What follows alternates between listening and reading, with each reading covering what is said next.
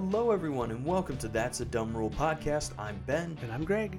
Greg, today we're talking about another rule in baseball. We're talking about the disengagement rule. So, from what you've told me, this is a new rule that's going to be tried out this year, Mhm. is it? Yep. Um, which I'm excited to kind of hear a little bit more about it. I've heard some stuff, but I'd love a full walkthrough.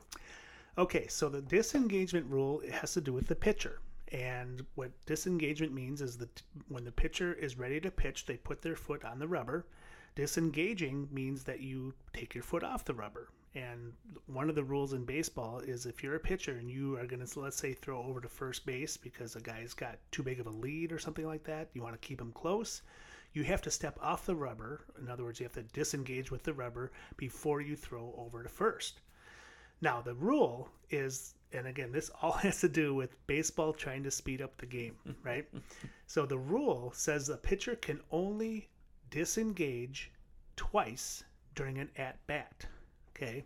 So, guy comes up to bat, he might see, I don't know, five, six, seven pitches, but within those seven pitches, the pitcher can only step off the rubber twice and, and either to reset himself, maybe he the catcher gave him a sign he didn't like, whatever. You see that happen. Or maybe he throws over to first base or third base or keeps the runners close, right? Pitchers can't just sit there and throw over to first base all day. Um, they want them to have a limit. So that's what this is about. Now, the problem is they can actually disengage a third time to throw over to first base. I'm just using first base as, as an example, but it Yeah. could be any base. But they have to get the guy out. He has to record an out if you if you disengage the third time. If you don't, then the pitcher is charged a balk. Wow.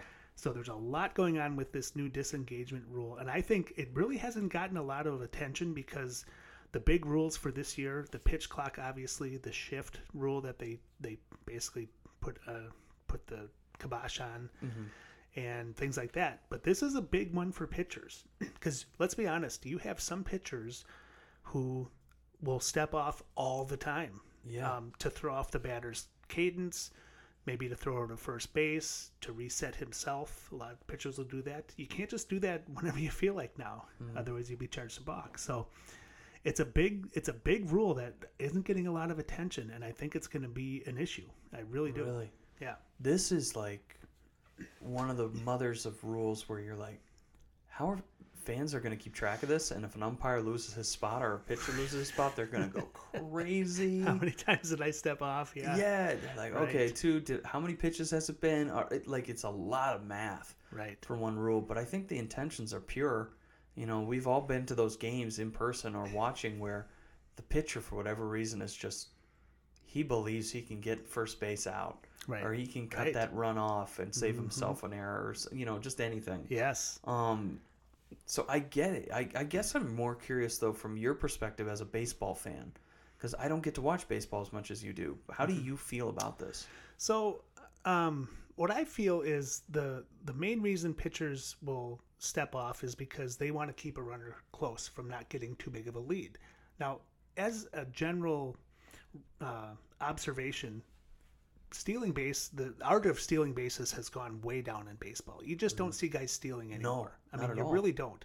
So, I don't think that the impact of this is going to be as much. Uh, we, w- this won't have as much of an impact as it would have, say, ten or twenty years ago when Okay. when Rickey Henderson and all those guys Yeah. were stealing like crazy. Yeah, right? the speedsters. the speedsters. So I get how you, if you're a pitcher, you want to catch the catch the guy on first base sleeping. You know, try to get him picked off.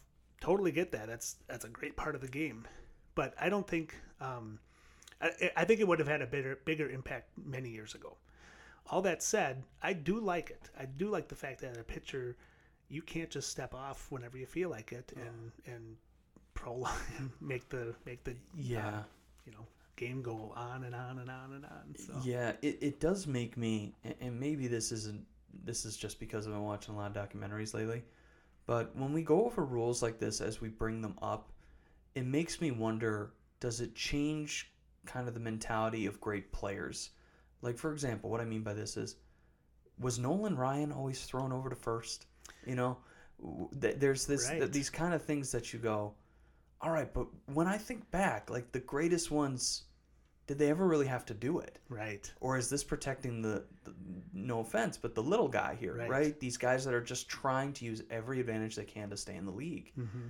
And I guess that's at least what stands out to me here is kind of who does this rule help? Who does this rule hurt? Because it doesn't really feel like it helps stars. And it's protecting the, the guys that are a little more vulnerable. But maybe I'm just going in a direction that's purely from a basketball sense right now. I think I think you're right. I think the the star power pitchers they don't care about this. They don't. Yeah. I mean, I don't want to say they don't care about the runners on first base, but one of the reasons why Nolan Ryan never threw over to first very much is because he had he had such a fast delivery Yeah. that nobody's going to steal on him because like I'm going to be out, right? So I agree. I think it's the little guy. I think it's the pitcher who's trying to make his mark. And honestly, there are some pitchers who have great pickoff moves, and others that just don't Oh can't yeah, do it. like I know? think of Verlander Yeah. a lot Right. in this, and again, I'm testing my baseball limits here because I'm immediately what I think of in this is in basketball when they started taking away the arm check rule, where you couldn't body somebody, Mm-hmm. Right. They had to kind of let them go by, and that's a little bit of what this kind of feels like is, okay, now you're taking away a defender's ability to defend. Right. And so uh, I'm just guessing I'm trying to put myself in a new light here because it does remind me of a couple other options. This Right. is it's just baseball's moment to do the same. It, it really is. It's it's their way to say we want to make things more exciting. We want to speed Yeah. up the game. Um, we want to limit what the pitcher can do. Um, and I honestly, the last I don't know five five or six years, the league has turned into a power hitting. Either Yeah. I'm going to hit a home run or I'm going to strike out league. And I, I question this rule a little bit because we're now we're limiting the pitchers. And if Yeah. if baseball needs anything now, it needs better pitching. Yeah. Um, but you know, I get how I get the whole mentality of you know the league wants to have a product out there that's exciting. The guys hit the ball. You know, there's action going on. So. Yeah. this this really promotes that more than anything else. I, yeah, I think so. And uh, just to throw one more question at you too, Mm-hmm. do you think that this rule will make really good pitchers, and let's say on a scale one to ten, like a seven, Okay. all of a sudden a seven is going to be worth three times as much compared to what they're worth right now. And I mean, we're already talking about massive contracts because if you can play under these strains Right. And you can do well, all of a sudden that amount of pitchers, and we're already kind of in a pitching drought right now Right. in comparison to what we used to have, mm-hmm. that pool gets even smaller Yes. and you make teams even more desperate. And now you're dealing with, well, let's face it, a lack of a position. And you're going to see that be kind of become the Wild West all over again, where mm-hmm. contracts and negotiations are taking place outside of you know governed windows that you really want them to be, just as the NBA did years ago with guards. Right. Um, I don't know. This is a, a rule that's so interesting because it's so simple. And yes, there's some math involved, but baseball can do it. Yep. But it opens up a lot of opportunities for really good and really bad things to happen. Right. And so I'm just kind of that's where my mind goes. Yes. And I, you as a fan, it's kind of interesting to hear your perspective on it. So whenever you add a rule to a sport, two things happen. Number one, some players can't adapt to it. They Yeah. just can't. Um, the NFL is a great example. When they started really cracking down on pass interference, some defensive backs just couldn't not interfere. They just couldn't. yeah, you know? I remember when someone would wear boxing gloves in practice because they couldn't grab. right. Like that was That was a thing. thing. Yeah. yeah. So that that's one thing that happens is some players just get weeded out. Um, but the other thing that happens is um, pitchers adapt. Right? They Yeah. will. I mean, believe me, there are a lot of pitchers out there, and the pitch clock is more going to help with this. But I, I've seen pitchers where every time they get the ball back from the catcher, they walk around the mound, they take the ball out, they rub the ball, they adjust their hat, they do all these things between every pitch. Yes. Now with the pitch clock, they can't do that. They have to get right back there and pitch. So a lot of guys it throws off their rhythm. Does that mean their pitching won't be as good? Probably, right?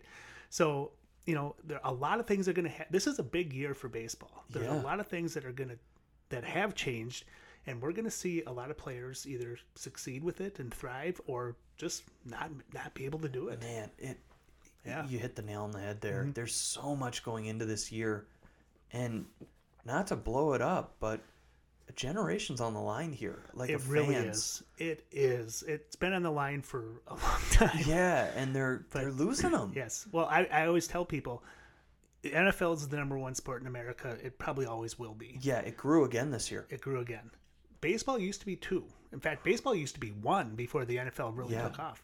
Now baseball's third. Now the NBA is second. I, Yeah. I believe. No, it definitely is, Yeah. and there's more competition than ever because mm-hmm. soccer's been growing, Soccer, yeah. and then we have more women's sports as well. That takes away a lot of fans. I, I think Yep. people forget that baseball was one of the most equal sports in fandom out there for a while. oh like yeah. football is majority is male. It's starting to kind of balance out, but baseball used to be almost as many women as men because Right. softball was out there. Yep. and now softball's growing too. It's it's healthy growth, but baseball doesn't have its market the way it used to because there's just more market to be had. There's more market to be had. So and and I, I applaud baseball for doing something. Yes. They didn't just sit back and say this is how we've done it for 150 years. They're actually making changes. So I applaud them for that. I'm really curious to see how things go this year because there will be there will be um, games that are decided on these rules. And Yeah. you know what? That's that's the way it goes, right? So Man, no, you're you're kind of swinging me that way now because I'm like, all right, yeah, this is this could open up yeah. a slew of problems It, it could. um, it could. on the managerial side, Oh, on the yeah. balance side. We could see a team with like, I just think of that one Tigers team that had was it Verlander, Max Scherzer, Scherzer, yep. and then we had the uh, I'm forgetting his name. He all the Cy Young winners. Yeah. Um, forgive me, baseball fans. Yeah. Um, we'll get there. But what if a team develops 3 three Mhm. All Star pitchers and all of a sudden the rest of the conference doesn't have any Right. because they can't adapt to those rules, or talent drought just is a drought. I mean, the NBA went through this in the mid 2000s where I think of those LeBron teams back at Cleveland. Nobody could play on that team but Right. LeBron, right? Right. I mean, Allen Iverson, it's a miracle he got those 76ers in 01 to the finals. Mhm. And that stayed around until about 08, 09, 010, and we started to see a change. Yep. Baseball, things are cyclical, and it's going to happen again. And we're starting to see that happen They where are. the development in the United States is disappearing. Foreign players are being brought in, which incredibly talented, but Mhm. you also need to keep homegrown sports because that's where the main fandom is, is here in the United States. Right. Otherwise, you have to leave and go to other conferences. And Jap- Japan's got a great baseball Mhm. community. They do. Korea's got a great baseball community. What's holding back the best players from going over there sometimes? and right. I mean, that's not close, but it, it is something that is in the mind of if you don't have baseball fans here, we're not going to have good MLB baseball. Right. I, I liken the pitcher in baseball almost to the quarterback in football, right? Yes. The pitcher in ba- pitching is a very hard thing to do. Yes, Right? yeah. There are very few people that can succeed, I mean, very few. Mm. And baseball needs to address that because you're right. At some point, there's just not going to be enough people that can pitch. There just Yeah. aren't. And they need At to the level either- you want. At the level you want. So they either need to raise up the mound to make pitching easier. They need to they need to do something so all these pitchers aren't a blowing out their arms, getting Tommy John surgery. um, I mean, it's it's crazy, you know. Yeah. But it's like they need to fix the pitching problem in baseball because yeah, if you don't have good pitching, you're never gonna win. I'm going to give you one nerd moment because you just made me have an aha moment I completely forgot about. Uh-huh. But it's almost been 10 years, almost exactly, since I stopped playing baseball because I remember, and I, I should say, I remember I left baseball, and the controversy at the time was Tommy John surgery was a controversy mm-hmm. because you could get a stronger arm from it than Heck was yeah, you natural, right? Yes. We never talk about that anymore.